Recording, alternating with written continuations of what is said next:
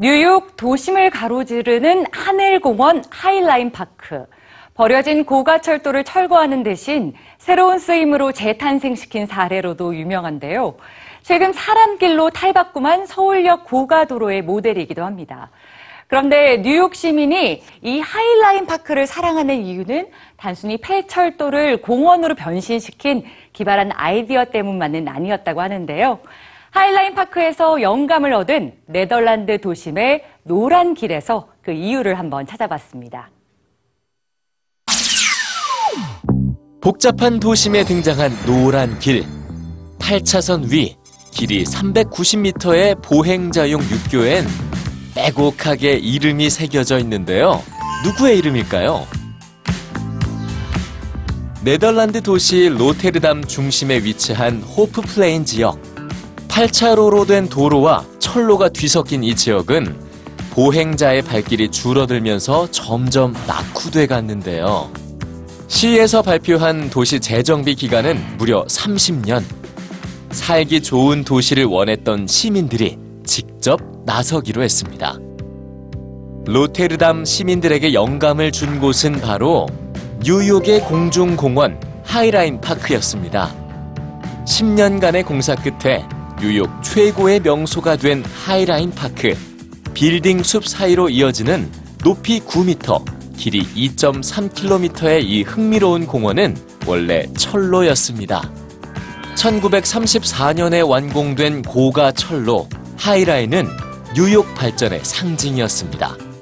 하지만 1980년 철도 운행이 중지됐고 그 후 뉴욕의 흉물로 전락했죠. 결국 뉴욕시는 1999년 하이라인 철거를 결정합니다. 그러나 철거 결정 10년 뒤 하이라인은 세상에 없었던 공원으로 재탄생하는데요. 하이라인의 친구들이라는 이름으로 모여든 뉴욕 시민들 덕분이었습니다. 시민들은 성금을 모아 건설 비용을 마련하고 철로를 살릴 수 있는 다양한 의견을 모았죠.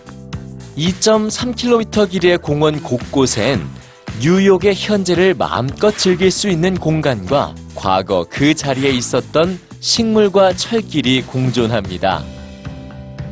시민들의 손에서 태어난 하이라인 파크는 여전히 운영비의 98%를 시민들의 기부금으로 충당하고 있습니다. 뉴욕 하이라인 파크를 닮은 로테르담의 루크싱 육교. 이 육교를 만든 이들 역시 시민들이었습니다. 세 달 만에 육교 건설에 투자한 시민은 8,000명. 시민들의 관심과 참여를 유도하는 데는 참신한 아이디어가 한몫했는데요. 25유로, 우리 돈 약 3만 원을 투자하면 육교에 자신의 이름을 새길 수 있었죠. 육교 건설에 참여한 평범한 시민들의 이름과 함께 완성된 노란 길.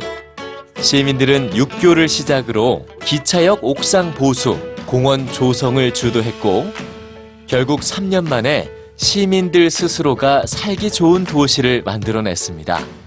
세월이 흘러도 시민의 사랑과 관심을 받는 공공시설. 도시의 주인은 시민이라는 걸 다시 한번 일깨워주고 있습니다.